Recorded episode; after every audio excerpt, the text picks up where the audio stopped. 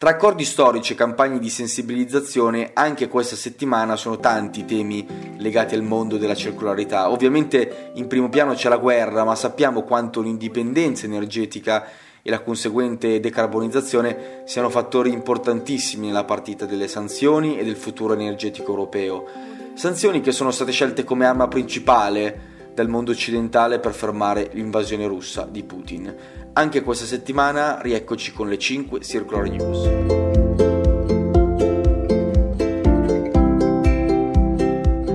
Il 2 marzo è stato un giorno storico per la lotta contro l'inquinamento da plastiche. A Nairobi 175 paesi dell'ONU durante l'Assemblea delle Nazioni Unite per l'Ambiente si sono impegnati ufficialmente a eliminare l'inquinamento derivante dalla plastica una giornata storica che sancisce l'avvio dei negoziati che porteranno, si spera, a un trattato legalmente vincolante.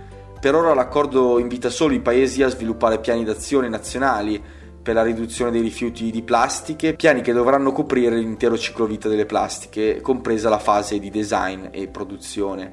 Secondo la bozza, i paesi dovrebbero completare i negoziati sul trattato entro la fine del 2024. Beh, certo la strada verso un trattato che metta d'accordo tutti sarà lunga e complessa, dalla riduzione delle produzioni delle plastiche vergini, tanto odiate dall'industria petrolchimica, a trovare una definizione comune di ciclovita delle plastiche, oltre poi ai finanziamenti per le infrastrutture dei paesi in via di sviluppo, che al momento non hanno sistemi di gestione di rifiuti molto avanzati. Sono tanti temi eh, quindi su cui si dovrà trattare e discutere.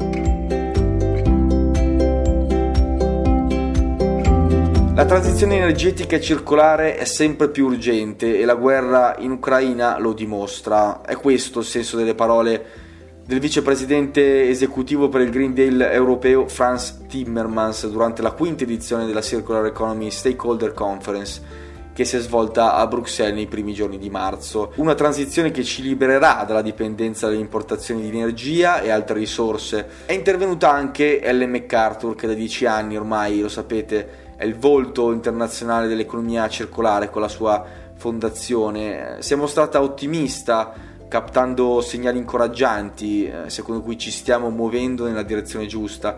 La verità, ha detto la MacArthur, è che abbiamo appena cominciato a capire cosa veramente è l'economia circolare, dal design all'educazione, dal business alla finanza. Si tratta quindi di cambiare eh, l'intero sistema. Terza notizia, passiamo diciamo a notizie un po' più ambientali più che di economia circolare, ma come sapete è tutto molto collegato. Il 28 febbraio è uscito il rapporto del gruppo di lavoro dell'IPCC. Il tema centrale è stato quanto davvero ci colpirà il cambiamento climatico, dagli impatti sulla vegetazione e gli animali ai danni meteorologici con alluvioni e lunghi periodi di siccità. Una crisi idrica preoccupante la sta vivendo il fiume Po che da qualche mese sta colpendo soprattutto il Piemonte, ma la scarsità d'acqua sta arrivando anche sul Piacentino e velocemente verso il delta, dove l'acqua salata del mare si sta insinuando per chilometri nel bacino fluviale verso l'entroterra e le terre coltivate. Questo ovviamente provoca rischi altissimi per l'habitat. Pensate che le precipitazioni sono così scarse che questo è stato il terzo inverno più secco negli ultimi 65 anni a rischio ci sono i fabbisogni idrici di un distretto come quello padano, che da solo fa il 40% del PIL, in agricoltura il 50% del PIL per quanto riguarda l'idroelettrico. Eh, già, l'idroelettrico perché in un momento storico di forte crisi per gli approvvigionamenti energetici e di transizione alle energie pulite, per paradosso mancando l'acqua per le turbine idroelettriche dobbiamo compensare con maggiore energia prodotta dal gas.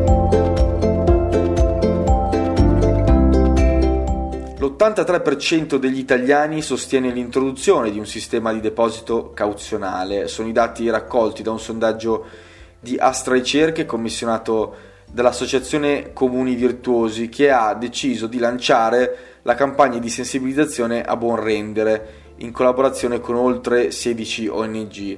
Si parla di deposito cauzionale ovviamente per contenitori di bevande monouso e gli organizzatori della campagna l'hanno detto chiaramente, l'Italia ha bisogno di un sistema di deposito cauzionale per raggiungere gli obiettivi di raccolta e riciclo europei e per ridurre l'inquinamento da plastiche. Il deposito si aggiungerebbe al prezzo di vendita delle bevande e poi verrebbe restituito nella sua totalità, quando la bottiglia o la lattina viene riportata in un punto raccolta.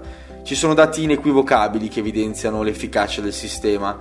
Per intenderci, i tassi medi di raccolta nei paesi europei con sistema di deposito cauzionale chiamato DRS raggiungono circa il 94%, mentre gli altri che non ce l'hanno, come l'Italia, non raggiunge neanche il 50%.